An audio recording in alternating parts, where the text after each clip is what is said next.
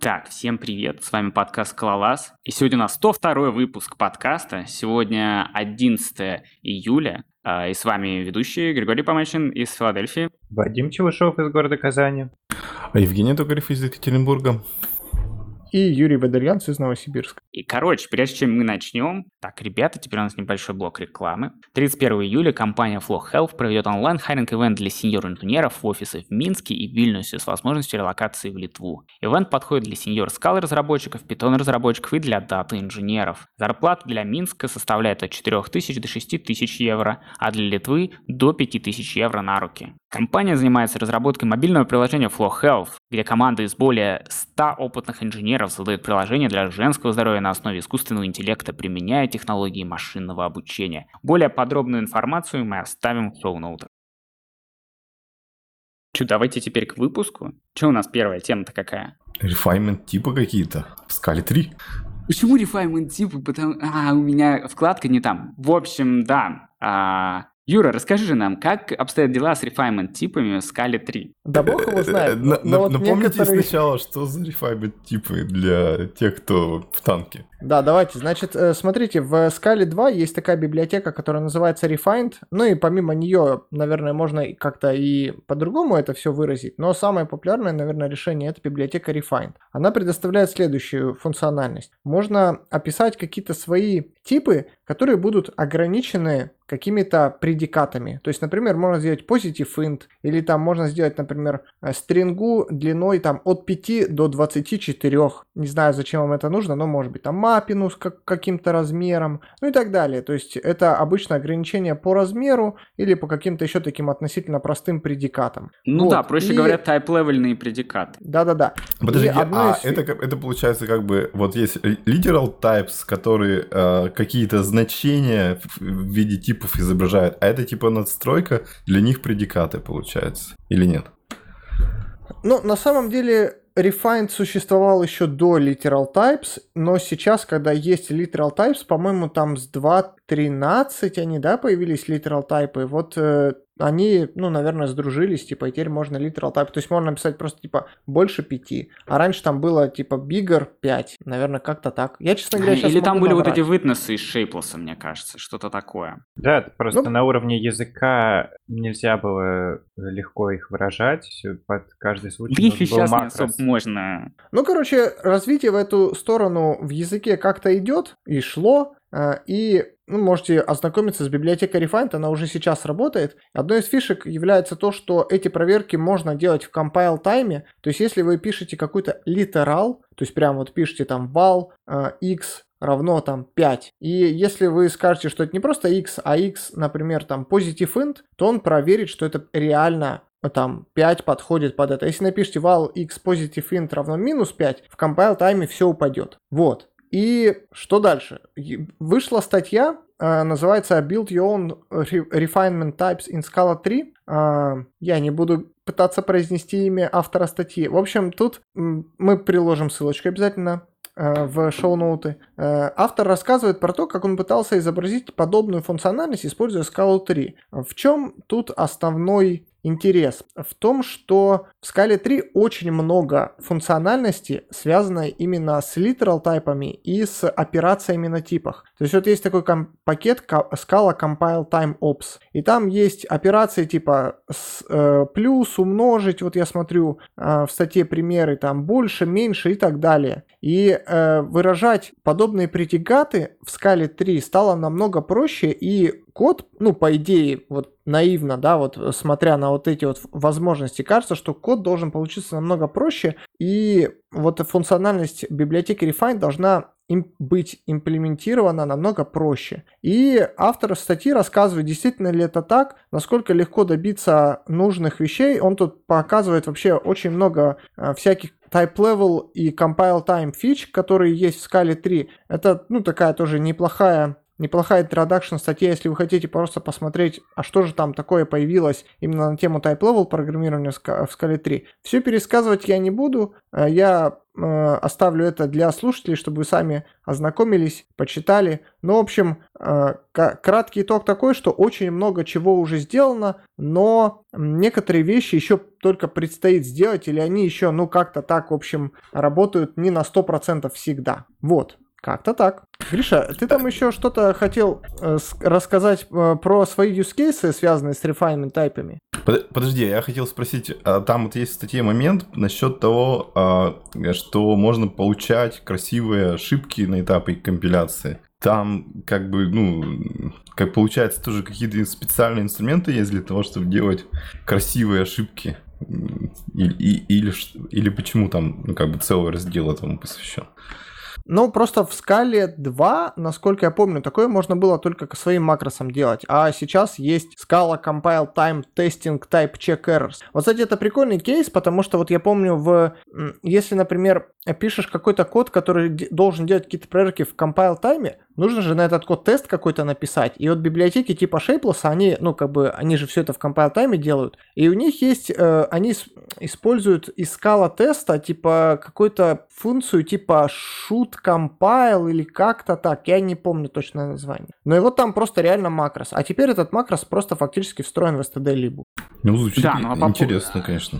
Ну и просто ну, а писать по... легче. Я смотрю вот, например, э, то, что тут используется inline dev, потом делается inline match по типам, и ты просто это все, ну, поматчил, если не матчится, написал ошибку. В макросах же тебе более приятно, с да. деревьями бы пришлось работать и, не знаю, там, брать у них type, тайп, не знаю, как ну, через строку проверять и всякое так, такое гадость творить. Ну, тут даже это похоже, ну, это скала код. А, а в текущей Refinement, мне кажется, там половина все макросами, да. Больше половины. Кстати, я знаю, как прочитать имя автора. Э, Михал. Мих... Миха... Михаль?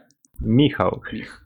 Михал? Сипов. Поверим Вадиму. Ладно, да. Ну а по поводу моих use cases refine типов, а, мне их удобно использовать, а, когда мне хочется, чтобы мой кейс-класс соответствовал внешней спеке какой-нибудь. У меня прилетает JSON, который, ну, понятное дело, я его кейс-классом описываю, но я хочу, чтобы у меня или строки были разной длины, или у меня предикаты разные были, там, интеджеры, скажем, больше 50, меньше 10, э, ну, такого не может быть, или может быть, а, и строки там разной длины, где-то я хочу, чтобы было 10, где-то 25, где-то 225, где-то 4, ну, и тому подобное. И это очень удобно, потому что взял кейс-класс, оформил, задекларировал. Все библиотеки, почти все, ну, все, которые я использую, знают, как работать с refine-типами. Сирка кодеки выводят, и это уже все, хватит. Единственная библиотека, которую использую для работы с JSON. Ну и все, собственно. И, по сути, не надо париться о том, как э, передавать, как создавать вот эти кейс-классы, потому что их обычно никогда не создаешь. Обычно тебе приходит сообщение, ты его десеризуешь сиркой, что-то упало, э, и серси, она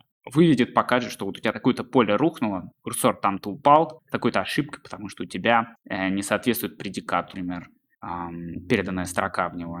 И, ну, это все, что нужно. И удобно, потому что получается, что фактически используешь, ну, почти бесшовно такие кейс-классы с refine типами. И, ну да, это удобно. Что эти все проверки руками не надо писать. Просто взял, объявил тип, предикат туда передал, и все ок.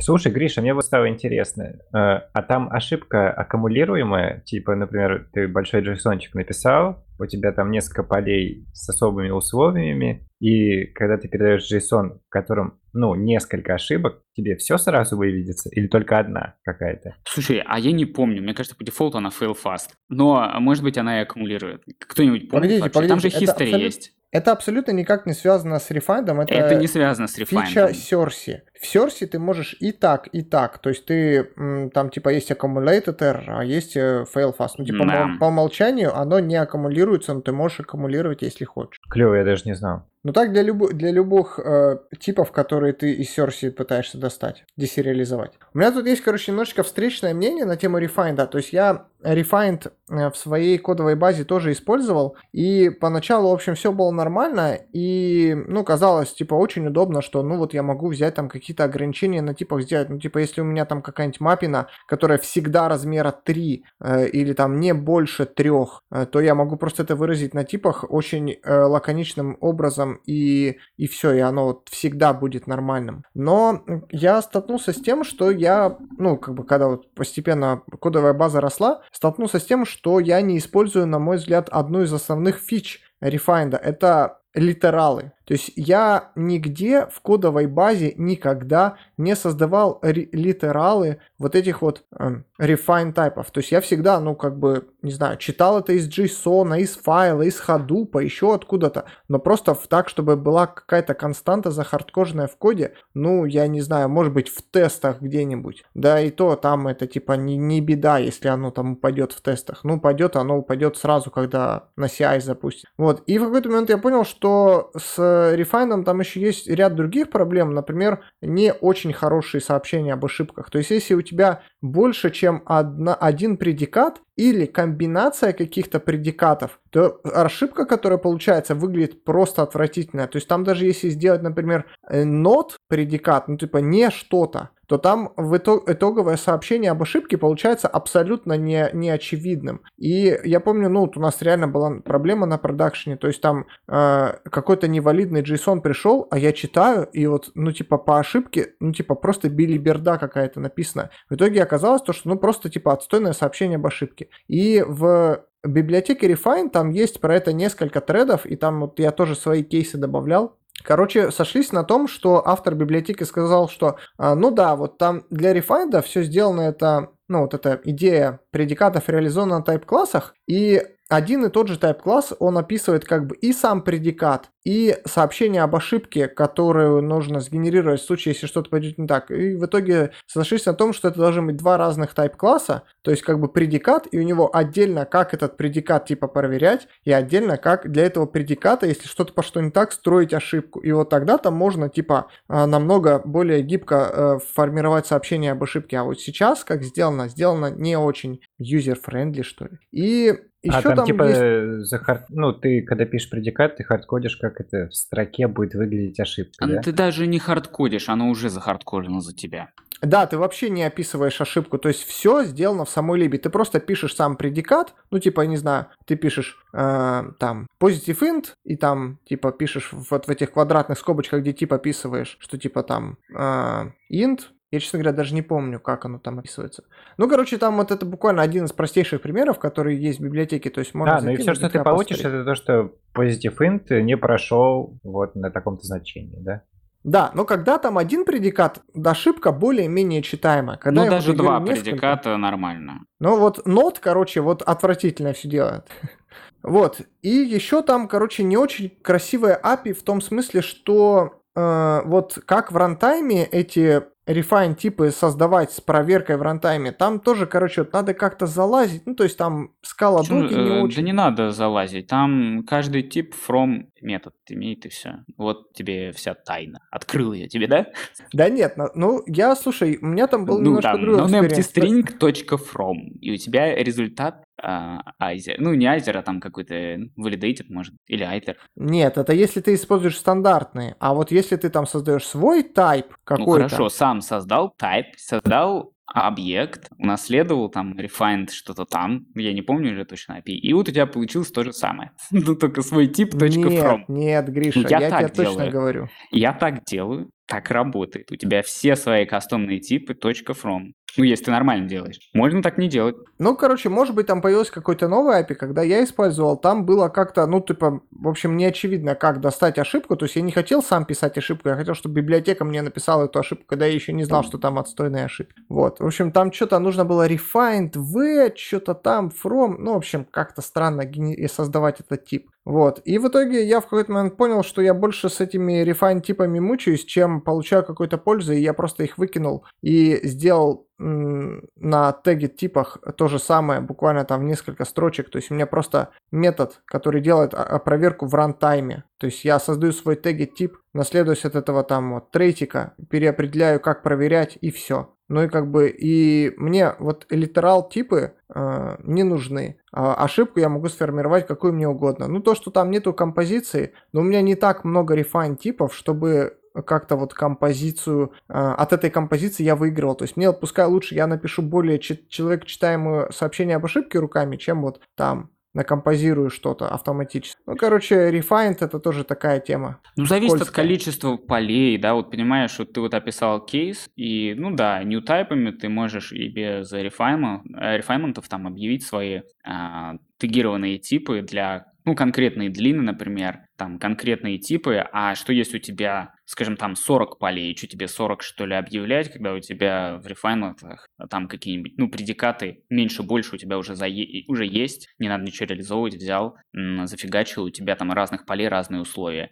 Ты хочешь проверить, сирка на них конкретно упадет, этого вполне хватает, если предикат не сложный. Ну, у меня, например, не очень сложные. Ну, короче, думайте, если у вас реально очень много вот таких вот проверок, которые нужно делать на типах, то есть вы хотите создавать кастомные типы, которые не просто там э, string, не просто int, а вот имеют какие-то ограничения не, нестандартные. Но если реально очень много такого, наверное, refine type, вот как, как они сейчас есть, хороший выбор. Если же у вас там их, не знаю, 10-15 на огромную кодовую базу, можно и ручками написать, и сообщение об ошибках будет проще, и вы будете это все контролировать. То есть выбор такой. Ну, кстати, вот говоря уже о SuperTag от библиотеки, да, а, я так понимаю, Юр, ты ее используешь, то, мне кажется, я ее давно использовал, а потом я ее выпилил, потому что изменил комбинацию refine, refine типов и библиотеки вот этой new type от Искастика, Искастика, как она, в общем, называется? Вот это? Эстатико. Эстатика. Просто такие, э, там new type и эстатика просто проще, знаешь, навесил аннотацию на KISS-класс, вот у тебя new type. Ну, да, я использую SuperText, как бы там меня прельщает то, что там нету макросов, и ты видишь вообще все, что происходит с ньютайпами, там в принципе происходит практически то же самое, только это за тебя скрыто макросом.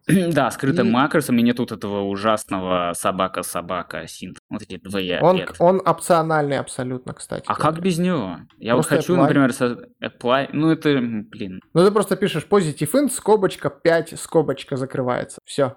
Ну, вербозно, как по мне. Слушай, подождите, так э, с э, ньютайпами точно так же? Ну да, ну там взял, навесил аннотацию, и все, у тебя и тип есть, не, никаких собачки-собачки, ничего. А, apply, слушай, там также тегами можно просто apply. М. Ну да, я говорю не про создание типа, а про м. создание инстанса. Все уже давно сделано. А у супертеги свои проблемы есть, то есть не очень понятный статус поддержки, то есть там как бы, ну, чувак из чатика поддерживает, его там иногда можно попинать, он там пойдет фичу запилит, какая тебе нужна. Это а, Михаил, ну, плюс... да? Да, да, да. Ну, как бы он крутой чел, да, сделал там хорошую библиотеку, но она там в вечном э, а, RC статусе и... М- как сказать, с, то есть там есть теги и ньютайпы, и ньютайпы иногда там м, выглядят очень вербозно. Ну, короче, тоже э, свои какие-то плюсы-минусы есть. В целом, кажется, что супертект более могучая, что ли, либо, и более правильно сделанная, то есть она, скажем так, фиксит больше косяков компилятора, чем эстатика, потому что вот я помню, я там сталкивался с проблемой, что мету эстатика... не мог вынести для да, мету... дубей.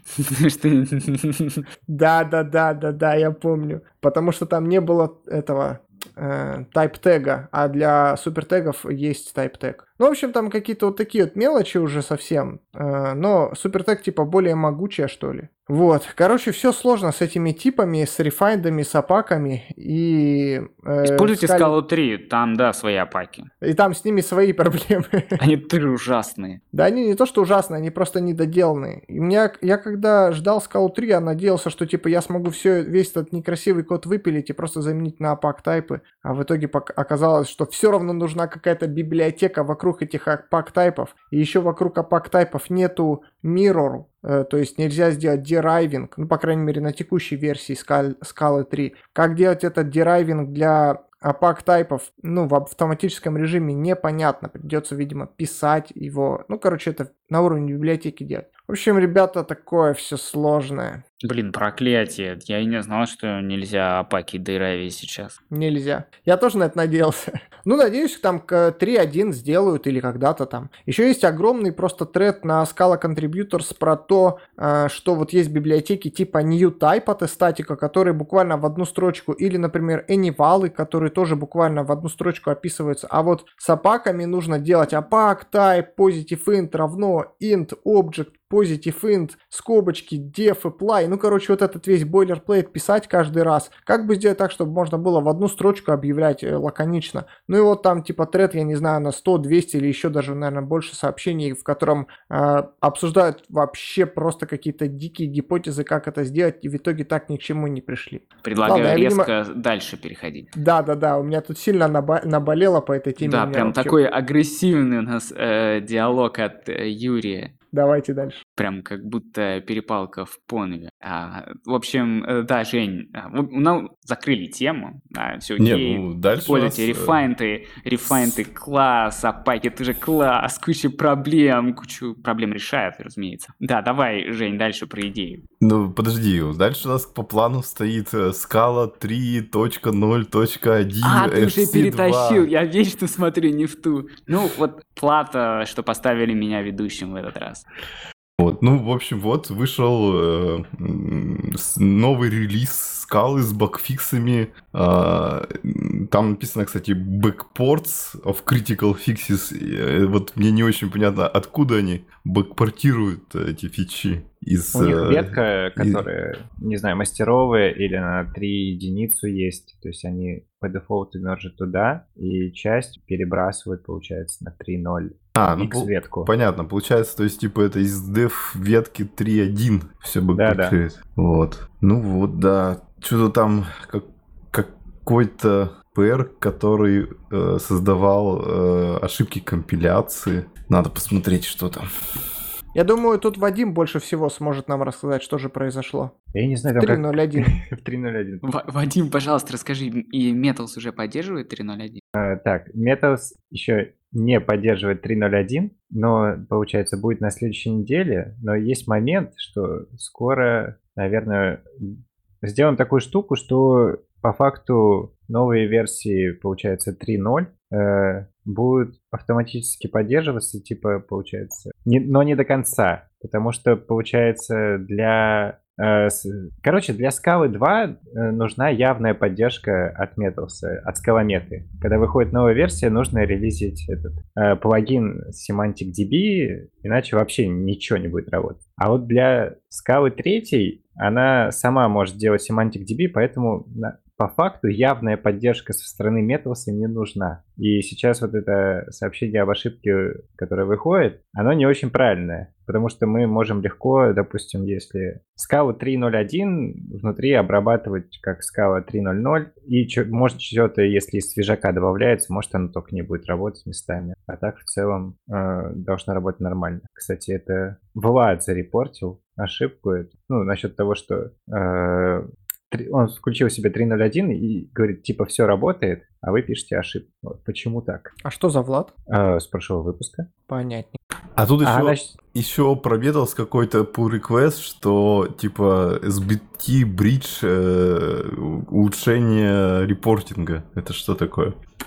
Ну, э, у компилятора есть бридж э, между... Ну, изначально он сделан из BT, между компайлером и SBT, который закидывает, какие ошибки произошли. Э, и потом тебе SBT это выводит. И там есть всякие поля, типа позиции, э, вот, конкретное описание ошибки. И там позиция была описана в виде как point а, а не range а. Вот и весь фикс. Теперь он range.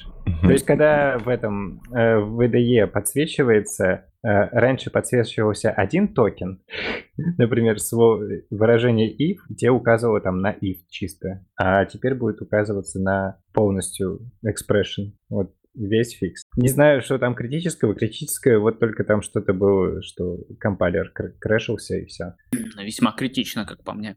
Да. А остальные фиксы не очень. Вадим, а ты вроде как там сам что-то пофиксил? Да, вот я и пофиксил эту фигню с рейнджами позиций. Круто. А, там одна строка. Не, ну мало ли, все равно круто. Ну, должен был сказать, да, конечно, круто. Не, ну одна строка это работа для настоящего сеньора.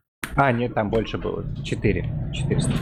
Ну, это уже мидл, мне кажется, чувак, это, это мидл, я хочу сказать, нельзя больше писать коды. А, и еще добавлю на, на Java. Там интерфейс на Java пишется. Вот. Ну тогда ты Java Senior.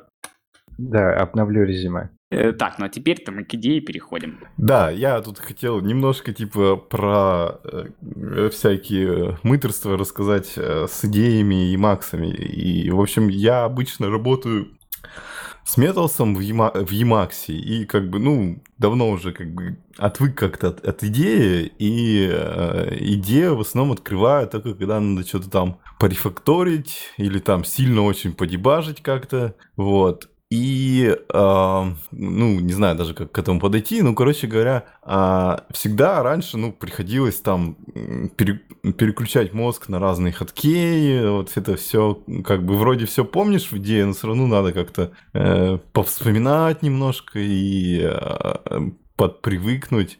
И, э, ну, я как бы даже не думал, что надо как-то по-другому делать, потому что, не знаю, там, может, пять лет назад, когда-то я смотрел, как типа в идее сделана поддержка хаткеев каких-то вот, альтернативных систем, типа как из Emacs, и все работало как-то, ну, прямо скажем, не очень. Там еще такая особенность, что а, вот часто во всяких, ну, редакторах и, и, и, делают хорошо поддержку вимовских хаткеев, а, потому что там как бы, ну, достаточно несложная эта вся система, вот, а емаксовские хаткеи, они э, как бы сильно отличаются от привычного, потому что часто там типа комбинации клавиш одной за другой, типа там сначала X, э, Ctrl-X, потом Ctrl-C, а потом еще какая-то клавиша, монстра там, вот. И там есть типа много всяких штук, которые связаны именно а, с использованием самого интерфейса редактора, типа как переключиться, если у тебя там экран ну, разбит на несколько частей, как типа из одной части в другую перейти. И вот эти вот штуки обычно а, все оставляют хэдкеи как бы нативные для редактора. И поэтому, ну, как бы, вот я не знаю, сколько где не пробовал, э, кроме Emacs, вот эти самые э, ходки из Emacs, нигде они нормально не работали, кроме, как бы, самых базовых, там, типа, перейти на начало строки, там, на конец на строки и тому подобного. Вот, а тут что-то я, надо было что-то там много-много рефакторить, и я такой решил попробовать, как тут в идее. Оказалось, что вот за, не знаю, там 4-5 лет они очень сильно это все поменяли, и э, сейчас там фактически как бы мне, ну, может, один-два ходкея пришлось как-то переназначить, чтобы оно было примерно так же, как и у Макси, и стало работать даже такие штуки, типа как выделение там, например, в Emacs надо, чтобы как бы, ну, выделить какой-то блок текста, надо нажать типа э, контр-пробел, потом типа курсором там по, поперемещаться и э, там, ну, там еще что-то нажать. Вот. И, или там переключение из, из одного а, окна в другой по Ctrl-XO тоже там все работает. И, короче, получилось так, что ну, практически все, что мне нужно, оно там работает по умолчанию, и можно замечательно ага, переключаться между идеей и металсом, как бы особо там не чувствуя каких-то сильных страданий по поводу того, что надо какие, как-то клавиши по-другому все нажимать. Там есть, конечно, некоторые нюансы, вот с, где там поиск по файлам, по классам, вот это вот все. Но, в принципе, она на самом деле там в Emacs примерно похоже работает. Чуть-чуть надо подпривыкнуть, а так нормально, в общем. Вот. А, ну и, в общем, собственно, идея до сих пор радует. Вот так вот. А вот. где там ссылка? А, нет. а нет какой ссылки на что? А это, это же плагинчик какой-то? Не, это не плагин, это встроенная фича, идея, она была сто лет назад э, создана, но она просто как бы почему-то работала плохо, а сейчас вот все сделали хорошо. Слушай, а я думал, а что это как Vim плагин. Да, я думал, как Vim плагин. Ага. Ну, ну, не знаю, может и Evil этот, Evil мод, может, уже тоже встроили. Не Посмотри, знаю. вот а, я не понимаю, как. Единственный человек, который работает с Emacs, которого я знаю, это Женя. Женя, почему Emacs встроен в идею? Но он не встроен, там просто как бы самое нужное все есть. Ну, Может, я с людьми не с теми общаюсь? Ребята, вот у кого из вас тоже там все на Emacs, что ли, пишут? не, ну подожди, идеи же как бы пишут не только для нас с вами, а ее пишут там для большого количества разных других разработчиков, у, ко- у которых где-то есть э, Emacs, э, как бы, ну, есть же люди, Не, ну которые... гипотетически. Я понимаю, что гипотетически это абсолютно резонно, но... Ну, может, какие-нибудь там старые разработчики идеи работают на самом деле в Emacs и пишут идею в Emacs. Подожди, еще один вопрос. А их надо как-то явно включить или что? Или Ну, они... Нет, ты просто дефолту находи- работают. Походишь, заходишь в настройки, и там есть типа пресеты хаткеев. И, и вот есть типа идея, есть что-то типа Mac OS, и есть вот Emacs. Включаешь, и все работает. А, Оно, э, кстати, для... Просто напомнил этим macOS, чтобы напомнить для нашей аудитории, что Emacs на самом деле это эдитор macros. Чего-чего? Ну, Mac если ты... или- Эдитор macros. Ну, А. M-A-C-R-O-S. Ну, если, я, если мне память не изменяет, мне кажется, это вот оно вот так вот полностью аббревиатура. Ну да, наверное, это очень, очень что-то старое, и никто не помнит. да, уже этого. 45 лет нас и Макс радует своим присутствием. Совершенно новый, никем доселе не использованный, невиданный а, редактор кода. И идея чтит традиции, поддерживает хаткей. И действительно, возможно, какие-то очень старые разработчики пользуются. Не, а кстати, вот э, в самой Mac OS э, по дефолту некоторые хатки есть из Emacs, типа, ну, Ctrl-A, Ctrl-E, типа, перевод строки в начало, в конец, это, типа, emacsовский хаткей, и он, типа, вот в самой Mac OS. Слушай, а разве в Linux нету такого? Мне кажется, что... Не, а, в и Linux, возможно, такое тоже нет? есть. В Linux, может быть, да, вполне такое есть. Я не помню. А вот я просто, когда на, на Mac переходил, я очень, типа, обрадовался, что вот, типа, наконец-то тут все работает почти как надо. Я еще хочу немножко добавить, вот у меня тоже достаточно много нестандартных хоткеев, но они не, не как в Emacs, а скорее как в Sublime. То есть я, короче, люблю Sublime, Sublime отличный редактор, э, и я не хотел, чтобы у меня, короче, ломался типа user experience, но я просто типа постепенно ручками там какие-то хоткеи переназначал, и мне просто нравилось, как в Sublime, как они чувствуются, что ли. И я в идее там, вот есть такой плагин K-Promoter, он там раньше был просто K-Promoter, потом стал K-Promoter X, или там не знаю, что это за история, там форк, не форк, или отдельная реализация, или просто новая версия. В общем, он подсказывает, э, когда ты что-то делаешь руками, он подсказывает хоткей, или что отсутствует хоткей. И вот можно там брать, просто назначать, потому что, ну, какие-то частые ходки очень легко, ну, типа, назначить и привыкнуть к ним. Ну и вот, так что там всегда было очень все хорошо с кастомизацией. И вот эти вот э, кейсы, типа, сперва нажми одно сочетание, потом второе, потом третье, там это вообще испокон веков, по-моему, поддерживалось. Да, они, ты они там были, вот но, за- но, но не настроены. То есть они были, но... А Ты сейчас вот напомнил вот эти э, саблаймовские хаткеи, и я понял, что я как бы вообще не занимаюсь тем, что настраиваю под себя хаткеи, привыкаю к тем хаткеям, которые есть. Это работало с Sublime, это работало с идеей, там с Vim это работает. Но э, по какой-то странной, непонятной для меня причине VS Code я не могу выучить. Хаткеи, я каждый раз их подбираю. Ну, ты можешь просто поднастроить под себя. Там есть плагинчик, чтобы э, сделать дефолтные идеевские. Я не пробовал, но слышал, что нормально работает. Ладно, гляну. Так, и вот у нас сейчас на волне идей, я так понимаю, что про Scala плагин хотите набросить. Да, что-то я вспомнил, пока вы про идею говорили, что была новость это, от скала плагина, бложик. Слушайте, про- слушайте, я сейчас слышал эти печальные вздохи Жени. Жень, ты что-то хотел сказать? Да нет, нет, нет, все в порядке. Я просто тут э, планировал сразу перейти на другую тему, связанную типа с продуктивностью работы. Вот, но... Извини. Ну, Про ничего что ли? Да нет, нет, ну там про мониторы, про не- мониторы. Хорошо. Нет, тут быстро. Я не знаю, вы видели или нет.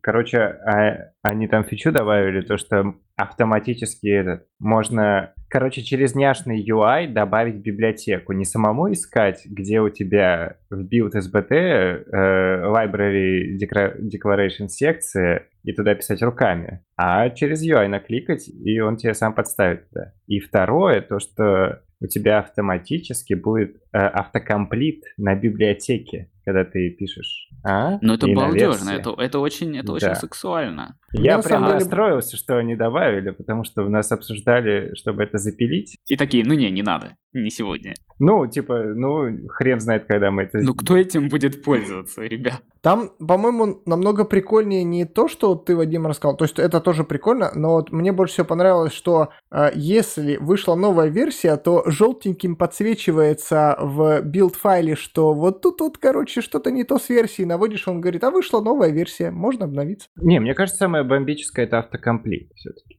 Ну, не знаю, мне вот больше всего понравилось то, что он подсказывает апдейты. Э, Слушайте, вот на фоне вот этих вот подсвечиваний, апдейтов и добавления библиотек, у меня есть проблемы с идеей иногда. Когда, ну, идея хороша, когда дебажишь сложный код, и там у тебя скала с Java переплетается, брейкпоинты поставить какие-нибудь в Java-коде. Прям за милую душу идею имеет. А, Так вот, а, получилось так, что мне надо было отдебажить Spark. И тесты через идею не запускались, потому что за каким-то фигом а, идея подтягивала несуществующую зависимость в дерево, ну, версии ниже, из-за этого в рантайме Spark падал. Я говорю несуществующая, потому что я не смог понять, откуда он ее привносит в проект. Потому что когда пишешь э, с бытовой командой dependency 3 и ищешь ту самую какую-то зависимость ключевую, ее нету. И, в общем, единственный способ пока э, решить эту проблему и запустить тесты через идею, это зайти в настройки проекта, сеттингсы, и руками удалить библиотеку. Ну, почти добавление, только удаление. Тоже очень полезная фича идеи. Я сталкивался с такой проблемой раньше, но э, со Scala.js. И там тоже, короче, идея почему-то неправильно резолвила эти библиотеки, и приходилось, чтобы там то ли запустить, ну, может быть, тоже тесты запустить, удалять вручную библиотеку, или там подменялась, ну, не та версия выбиралась. Ну, короче, да, это бывает. Да, такое что-то такое. А, вот ты начал говорить про вот эти зависимости, и я вспомнил про другую нашу тему. А, там есть такая статейка от а, Avast про библиотеку под названием Missing Link, которую сделали, а, вернее, не библиотеку, Scala плагин, фу, блин, SBT плагин, которую сделали в этом Spotify. И, в общем, э, суть примерно такая, что а, когда вот у нас там типа куча каких-то зависимостей, а часто там может возникнуть э, ситуация, что типа в одной библиотеке э, вызывается какая-то функция из другой библиотеки, но поскольку там сложное дерево зависимости, какая-то из этих библиотек не той версии, и, например, вот этого метода, который вызывается, в той библиотеке на самом деле нету, и, ну, соответственно, у тебя только в рантайме это отвалится. И вот, короче, э, есть вот, э, вот этот missing link, который э, на, типа, ну, этапе компиляции или CI а, может задетектить некоторые такие ошибки и типа вывалить тебе, что вот у тебя есть проблема с, э, ну, с, с совместимостью версий библиотек, от которой ты зависишь, и зафейлить build. Это как MiMa, только для проектов, а не для библиотек, да? Ну, ну да, он как бы транзитивно, получается, смотрит библиотеки твоего проекта. Мимо, она же, наверное, работает только на один проект, где ты сравниваешь ин- интерфейсы с предыдущей версией. Да, только на свой один проект. А тут, получается, а он, видимо, залезет прям во все, через во всё. все, и все заиндексит и проверит, все ли, мет... все ли, короче, методы существуют. Интересно, что там со скоростью такой проверки? Ну, Пока не попробуем, не узнаем, но вот в Авасте юзают. А вот помнится мне, я рассказывал несколько выпусков назад, вот было бы круто, если бы можно было в рантайме несколько версий одной и той же библиотеки использовать. Вот была бы красота, и не нужно было бы всего этого геморроя. Ай-яй-яй. А можно? Всего лишь... Ты щас- э, Ты сейчас про OSGI мне будешь рассказывать или что? А, не, я про класслоудеры хотел. Не так Класслоудеры, глубоко. разные класслоудеры, да. Да? Почти уговорил. Но э, всего лишь нужно... Это Не есть один фраза. продукт. Нет, это просто законченная фраза на самом деле. Ладно, надо заканчивать этот каламбур. Да, ш- что у нас дальше? Ну, Женя там что-то про мониторы да, хотел. ну я тему типа и Максов, э, и типа такой типа продуктивности хотел рассказать. Сколько герц монитор? Нет, нет, не, без герц. В общем, хотел бы рассказать про такие страдания с мониторами, что, а, ну, не знаю, ну, а это, во-первых, это только про маки рассказываю. Все, А, я пошел. Очень элитарно, это очень пафосный диалог. должен. Пожалуйста, манерность. Евгений, смотрите, пожалуйста. Да, в общем, э, ну, те, кто страдает с маками и подключает к макам, типа, внешние мониторы, а, и вот лично я подключаю два монитора LG, и, короче говоря, всегда возникает проблема, как, типа, настраивать яркость, контрастность на этих мониторах, потому что ты сидишь там, работаешь днем, вечером, ночью, везде освещение разное, и, типа, глаза у тебя по-разному устали, а, и, э, ну, ты разные вещи делаешь, где-то есть темные темы, где-то нету темных тем, ну, и все Постой, время... а вот перебью, глаза по-разному стали. То есть одним глазом в левый монитор. Не, ну, такое тоже может быть, но обычно, типа, ты, не знаю, там, утром проснулся, у тебя, ты бодренький, легко там все смотришь, тебе пофиг, что там у тебя на экране, вот, а, типа, ближе к вечеру ты такой уставший, тебе уже там глаза яркие, эти белые страницы режут, и тебе хочется все загасить, вот, и все в таком духе. И, а, ну, к- когда у тебя, типа, один, там, ноутбук, тебе легко, там, кнопочками яркость поправил, и, типа, дальше работай, и все. А когда у тебя несколько мониторов, это, э, особенно если вдруг они разных производителей, еще что-нибудь, всегда, как бы, ну, довольно неудобно, там, лезть, эти какие-то джойстики, там, снизу что-то шевелить, в какие-то менюшки заходить, чтобы подправить, и, и, все такое. И, и Короче, э, э, я узнал, что на самом деле сейчас в современных мониторах есть какой-то протокол, что-то типа Direct, эм, как-то Direct Display Connection или что-то такое, вот, который позволяет вот по соединению типа там DisplayPort или HDMI а, передавать вот эти настроечки э, яркости, контрастности.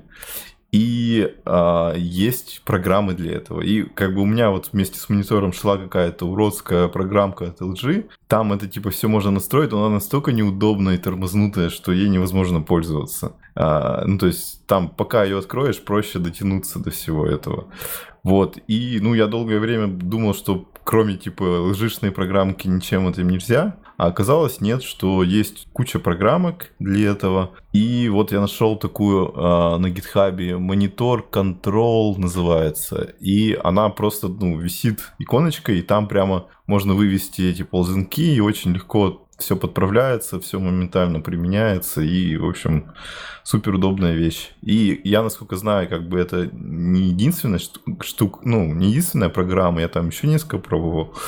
Вот. Мне она понравилась тем, что там, вот у меня два внешних монитора, что можно их по отдельности разную яркость вставлять. Типа, ну, на одном работаешь, а другой загасил, например. Вот. А есть другие программки, где пытаются мимикрировать под вот э, обычную регулировку, которая есть в Маке. Вот. И там, ну, типа по ходке можно управлять, например, одновременно двумя мониторами. И вот. Короче, всем рекомендую, у кого глаза устают от всякого смотрения в мониторы.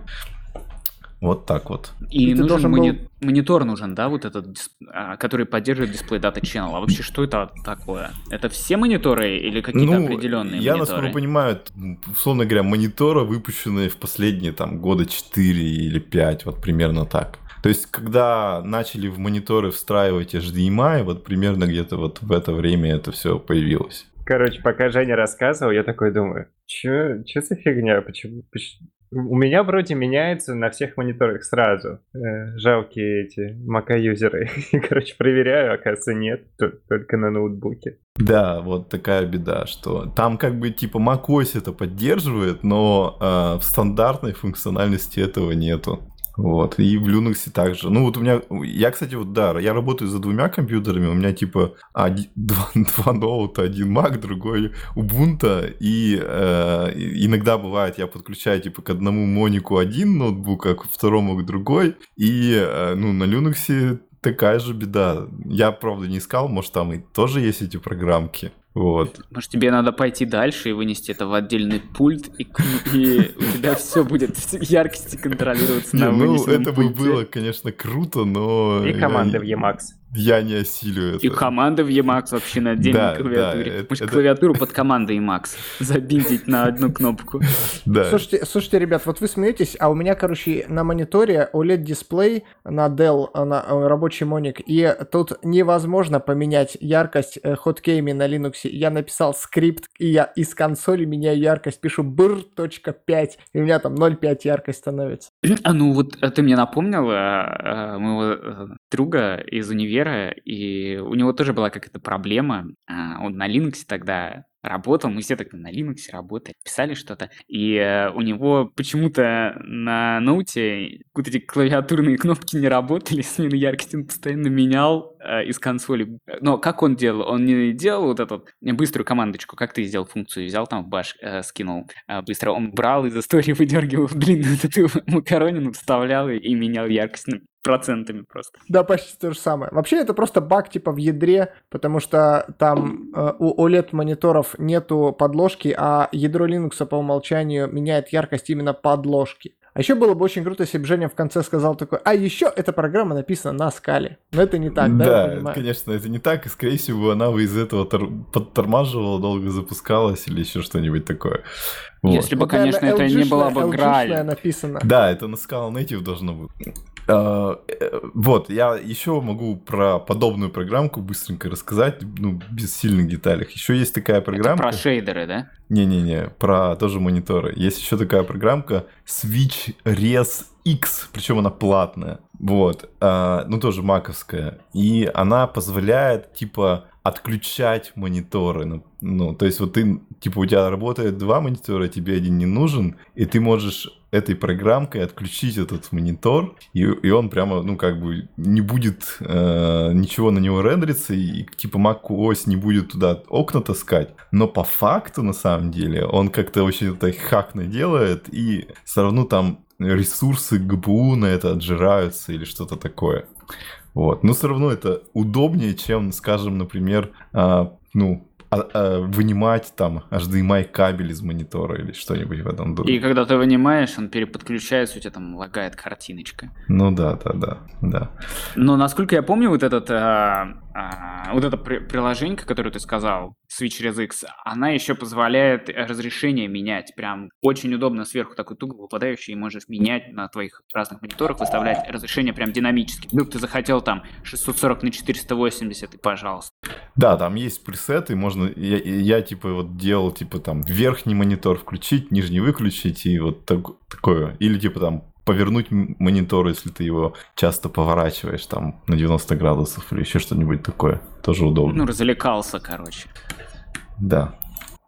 Вы послушали выпуск м, подкаста «Монитора Лаз». Всем спасибо. А, Не, а хорошая совсем. тема вообще. Мне понравилось. Я узнал, что у меня, оказывается, не переключается яркость на мониторе. Вот. Вообще Женя у маков, есть, у маков есть какие-то проблемы с внешними мониторами, кстати. Вот Кирилл а, жаловался не так давно, что он при подключении монитора, он, у него пикселит. А, Жень, ты можешь дать какие-нибудь комментарии по этому поводу? Ну, э, и как бы звучит на самом деле так, что у него, скорее всего, внешний монитор, который имеет плотность пикселя отличную от того, что на дефолтовом маковском мониторе. И, Это так. И, скорее всего, ну, как бы, условно говоря, если ты идешь покупать такой бюджетный 27-дюймовый монитор, скорее всего, так и будет. Вот. Поэтому я вот лично, как год назад, купил э, мониторы 24 дюйма, что ли, или 23, где плотность пикселя близкая, но все равно чуть-чуть меньше, но ничего не пикселить. Вот.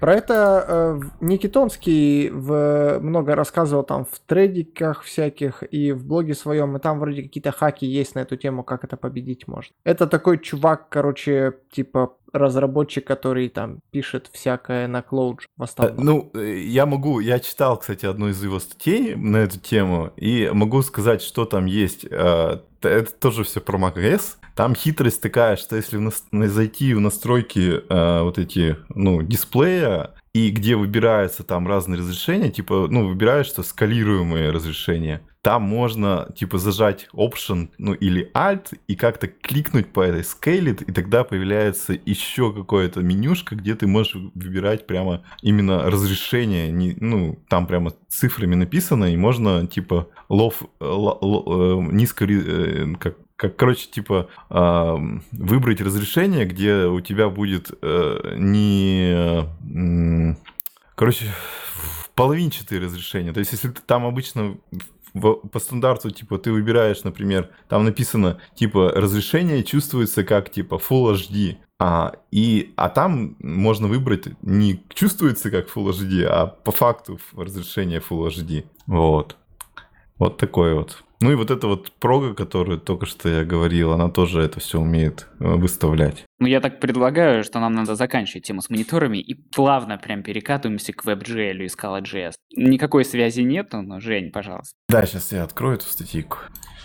Короче, да, я очень удивился, когда увидел эту статейку, потому что э, тема как какая-то вообще не про скалу, а про, там, не знаю, разработку на Unity. Вот, но оказывается, мы как-то упоминали, что есть такой э, гейм-движок на скале Indigo, ну типа ска- на скале JS под браузер он рассчитан. Вот. И э, поскольку в браузере там есть WebGL, который как настоящий OpenGL почти, вот, э, то оказывается, что вот можно э, писать типа шейдера э, графические э, для браузера и для вот такой э, э, э, для такого игрового движка.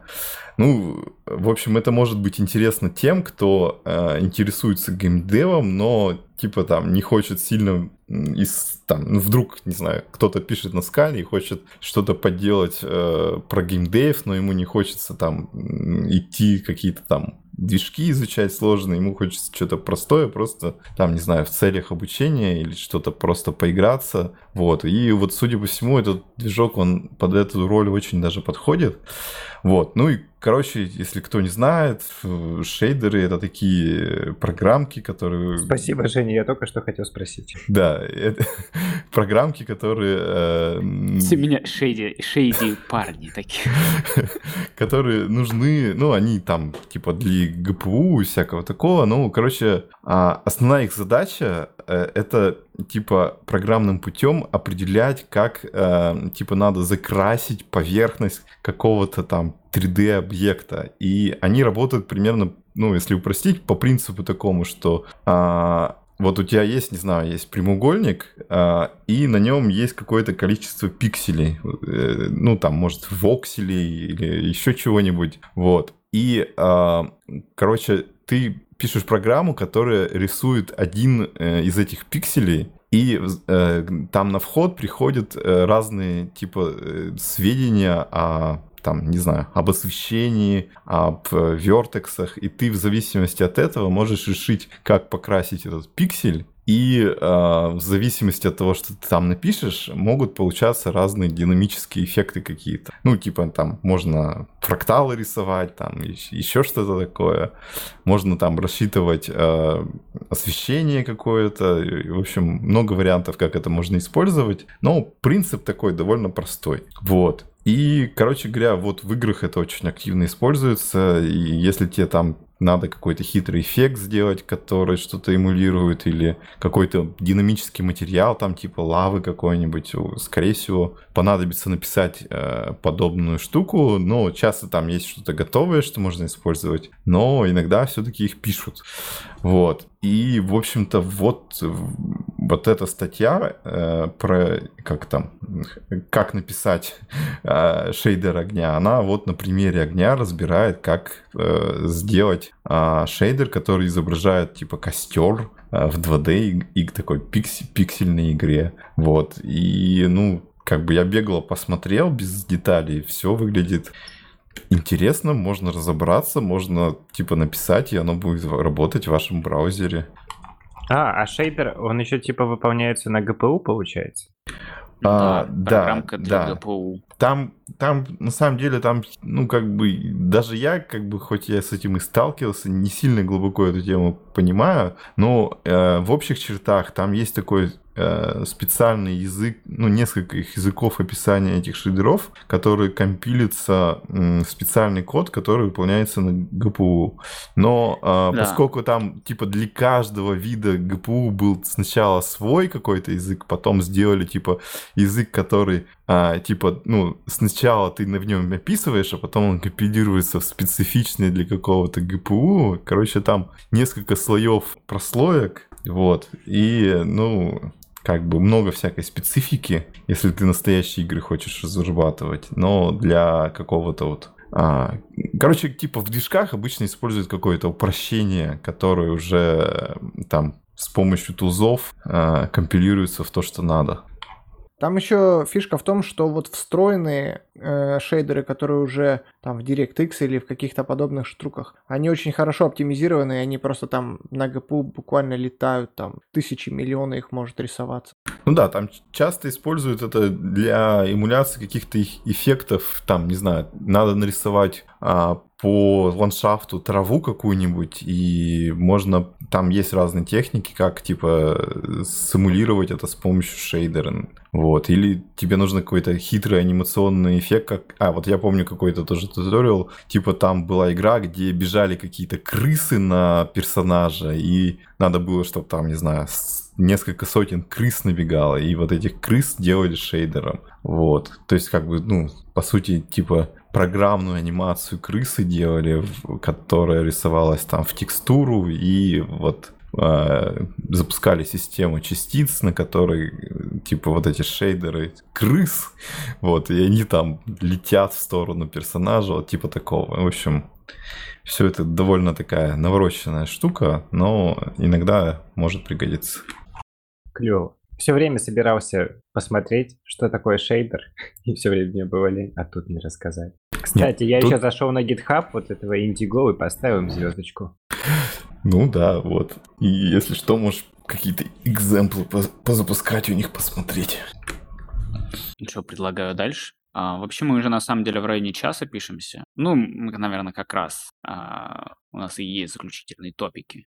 Так, а, ну вот эту тему... Да, давай даже... посмотрим на вот эту тему. Или мы ее скипаем, и тогда вырезаем вот этот кусок, который мы сейчас трепимся. Да, можно не вырезать. Ну, короче, там просто у Даниэля Спиковка интересный тред про то, как, типа, надо рассказывать про FP, как рекламировать, э, в общем, типа, разные что типа принят подход, что он рассказывает на каких-то очень простых вещах, и что вот в каком-то очень простом примере. Понятно, как, какие бенефиты дает э, FP, но для а, настоящих программистов, которые типа работают на, на работе, копают там что-то, большие интерпрайзные приложения, а, такие объяснения часто как бы плохо заходят. И а, а, хотел, ну, я не знаю, я сейчас вот мне трудно пересказать, что он там хотел сказать, но, короче говоря, что на самом деле вот есть другой подход и рассказывать про то, как типа, какие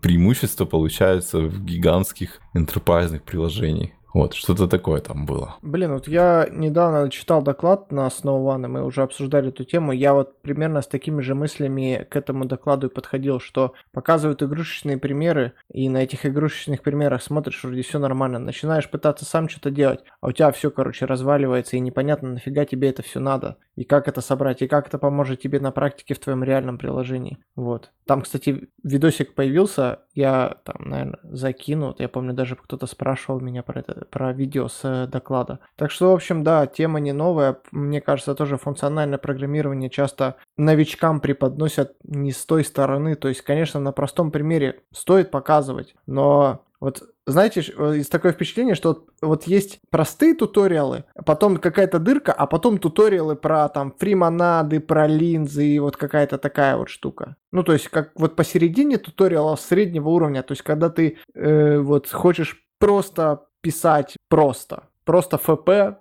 но вот брать и на практике использовать, вот такого не хватает. А такого нету и для ООП. Есть какие-то очень простые, есть очень сложные также. Возьмем же тот же Spring, а чтобы среднячок какой-то. Ну, все, наверное, можно сказать, не так сложно там, но все же. А что, по-твоему, должно вот такой среднячок представлять? Э, мне кажется, это очень тяжело, потому что э, представь рассказывать аудитории э, вот этот вот средний какой-то, да, промежуточный, промежуточный материал подавать э, человеку, который вообще, допустим, ФП не, не касался, не знает, э, ну, знает, наверное, гипотетически, но на практике никогда не а, задумывался о том, что значит декларативно да, писать э, код. И это может быть, ну, тоже может не зайти. Я, конечно, согласен, что, наверное, нужны какие-то промежуточные материалы, но мне кажется, это совсем тяжело. Слушай, ну я не соглашусь со Spring ом. Мне кажется, ну, может быть, у меня, конечно, не совсем честное мнение, потому что я как бы с ним работал. И, ну, короче, мое мнение может быть biased, но Spring, это, мне кажется, вот документация Spring, это и есть вот тот пример средней документации. То есть, если вот не пытаться с наскоку туда влезть, а вот сесть, короче, и от начала до конца прочитать документацию, чтобы понять концепцию. Я вот именно так изучал Spring в свое время. Тогда все становится понятно. Понятное дело, что если ты, короче, пытаешься, там, я не знаю, ты и документации, наверное, страниц 300, если в книгу переложить. Если ты пытаешься, короче, такой, так, я, короче, вот, типа, вчера изучил Java, учу там Spring, нормальный фреймворк, как нам на нем что-то склепать. Ну, ты открыл там какой-нибудь туториал, сделал, а зачем это все от тебя ускользает. То есть, если нормально подойти к чтению документации, будет нормально. Ну, я, а я вот... больше концептуально имел в виду, потому что всех учат всегда изначально вот с э, код, э, с именно с того, как писать код, и ты описываешь там поведение твоей программы, как она что-то делает. А это не совсем. Это тяжело перестроиться с этого как на декларативное написание. Это большой гэп, на самом деле, между э, тем, что вот ты писал код, вот как обычно пишешь, да, там C, Java код, а потом переключаешься на FP, и не очень понятно и зачем, и как, и все у тебя функции, и, ну, тяжело. А вот если изначально, да, преподавать уже всех программистов делать ну, чтобы они думали изначально декларативно, вот тогда, может быть, этот middle э, слой и проще было бы составить, потому что все бы на одной волне были. А так совершенно непонятные вот эти примитивные примеры, они как раз и на них, видимо, акцентируют внимание, потому что считается, что тяжело переключиться. Это действительно так. Эм, ну, может быть, я не прав. Вот кому просто было моментально переключиться с э, ООП, всякого вот такой мешанины, сразу моментально на ФП? Сразу, что ли, заскочили? Да, конечно, годы уходят, но я немножко не про это. Я не говорю про то, что не нужны простые туториалы базовые. Я говорю о том, что не хватает после простых туториалов каких-то средних по сложности, которые показывают, как на практике реальные приложения строить. Потом, ну, по крайней мере, в ФП мире кажется, что ты вот э, попадаешь а, ну просто после, после композиции, функций, ты попадаешь просто там, типа, монотрансформеры. Ты такой, боже мой, что это за херня, зачем мне это надо? Я хотел просто, типа, программки писать, а мне тут в лицо монотрансформерами бросаются. Ну, да, такой, написал факториал, а потом у тебя сервер и там Клейсли, и ты такой, ну да. Да-да-да. То есть э, не хватает просто вот практики. Вот Cats Effect, например, э, и Zio, они очень неплохо эту практику на текущий момент заполняют. То есть если вот подойти э, к рассказам про эти либо с практической точки зрения, то есть упускать сознательно какие-то моменты типа, э, ну, типа referential transparency, может быть как-то упомянуть, но так, в упрощенной форме не, не сильно акцентировать внимание на, на ленивости ИО, потому что, ну, вот про ИО, когда рассказывают, там, чуть ли не первая фраза, там, ИО это ленивая штука, да пофиг вообще, ты когда пишешь код, ну, ты как первый ты раз... Ты сам очень ленив. но для тебя ИО выглядит как обычная фьюча практически. Ну, естественно, это не так, но когда ты первый раз это пишешь, но оно практически так ощущается. И вот нужно просто как бы показать, что, вот смотрите, есть библиотеки, они дают там, типа, какие-то примитивы, и в отличие, там, например, от примитивов на фьючах, эти примитивы композируются лучше. Вот так вот можно сделать, там вот есть ресурсы, вот есть какие-то там менедж, да, есть в ZIO, есть куча всяких функций, там вот их можно канцелить, я не знаю, ну вот как типа selling point использовать. Ну какие-то практические вещи говорить, а то, что там типа э, там фримонады, клейсли, вот какие-то такие штуки, вообще про такое просто не говорить, если человек сам за это не зацепит. Ну что это, попахивает новым курсом от Юры? Да кошмар просто. На Отусе? На Отусе, разумеется. Не, если серьезно, то э, как раз про это я рассказывал доклад, то есть я рассказывал про то, как вот использовать Cats эффект и как на нем построить э, реальный практический примитив, это был пул объектов. Вот. Вот именно в, то, в таком же стиле, то есть как вот без всякой лишней, вот всякой вот непонятной для э, обычного такого рабоче-крестьянского парня джависта, как это все вот на практике выглядит. Э, ну, я скину, а запись есть на знаю. доклад? Да, Да, да, надо да, я скину. обязательно приложить. Короче, согласен я с, со Спиваком, что, правда, немножечко не хватает вот таких практических примеров. Так, ну и у нас прям моментально прям классный переход получается. Ты говорил про пулы объектов, а у нас есть маленькая полезняшка с пулами ресурсов. В общем, я ничего не могу добавить про пулы ресурсов больше. Приложим ссылку в описании, полезные программки от э, Роба Норриса. Не программки, а прила- э, библиотеки. А, грубо говоря, ну не грубо говоря, а единственное, что эта библиотека позволяет, а, позволяет работать с ресурсом как э, с fixed-size pool ным ресурсом, позволяет делать pooling ресурсов. Вводится такой resource builder, которого, а, размер которого можно контролировать. Ну и в общем-то все. Блин, я вот такую штуку и писал. Это прям да. Ну, приложим тогда, короче, Юрин а, доклад и ссылку на эту библиотеку. А что, правда там в докладе? Ты прям pooling такой. Я прям называл его Fixed Size Resource Pool. Блин, почему я не видел твой доклад? Надо посмотреть. Сейчас я посмотрю, что... Ну, у Роба Норриса наверняка тут куда более навороченная система, потому что у меня как бы было под один use case максимально простое, примитивное. Ну да, я вижу, у него тут по навороченней реализация, куча всего. У него тут типа запросы выстраиваются в очередь. У меня куда все проще. Ну, А, но и, но в до- и целом, да. доклад проще. Ну да, э, в любом случае, эта библиотека не релизная, она может взорвать что-то центр. Это цитата. В общем-то, как э, любой софт от Роба Норриса, похож. Что-то он такое страшное пишет обычно. А я, кстати, заб- забыл этот, как его, Спланк-то или как, или библиотеку... Сканк. Сканк, вот, он что-то типа зарелизил или нет? Есть какие-то уже, типа, не знаю, там, бета-версии? Ну, грубо сказать, э, как бы непонятно, что ты имеешь в виду под этим, но версия 0.2.0 зарелизилась в июне, мне кажется, в начале июня. А, ну то есть, типа, можно пробовать и пытаться использовать. Слушайте, а вот на Да. тему сканка, вот вы вообще считаете хорошая библиотека? Я потому что, когда смотрел, я вообще не понял, в чем прикол. Ну, кроме того, что там не используется GDBC. Ну, Мне кажется, только в этом и есть да, главная, да, да, весь главная прикол. фича, что нет GDBC. Но можно же просто использовать тогда Дуби с э, асинхронным драйвером или нет? Или я- Можно. Дуби так- к так нельзя. прибит. Да. Да. Хм. Мне казалось, можно как-то. Свои транзакторы нельзя разве? Но там нужно, там типа свой э, интерпретатор нужно будет писать, наверное, для синхронного драйвера. Ну, ладно, сейчас я не могу это сказать. Просто, короче, мне в Дуби очень нравилась вот эта концепция, то, что у тебя есть connection IO, э, который, когда, э, ну, типа, фактически запускается, он запускается и материализуется в IO, то есть вот это делается натуральное преобразование. А у сканка такого нет, и там API куда более такое ну, знаете, вот я помню на PHP, когда писал, вот там просто типа query builder, ты, короче, делаешь query и потом просто ее запускаешь. И все вручную делаешь. То есть там энкодинг, декодинг, никаких ни тайп-классов, ни меты, ни рида, ничего нет. Все в рукопашную делаешь. И вот у меня от сканка такие же ощущения, по крайней мере, вот по документации. Нету никакого ни connection, IO, ничего такого. А, кстати, говоря по поводу прибития к GDBC, а, Вадим абсолютно прав. Дуби это GDBC library, э, позиционируется только как GDBC, и никаких нету планов поддержки других таких синхронных API. Так что все. А я нашел ищу, ее можно будет приложить, наверное.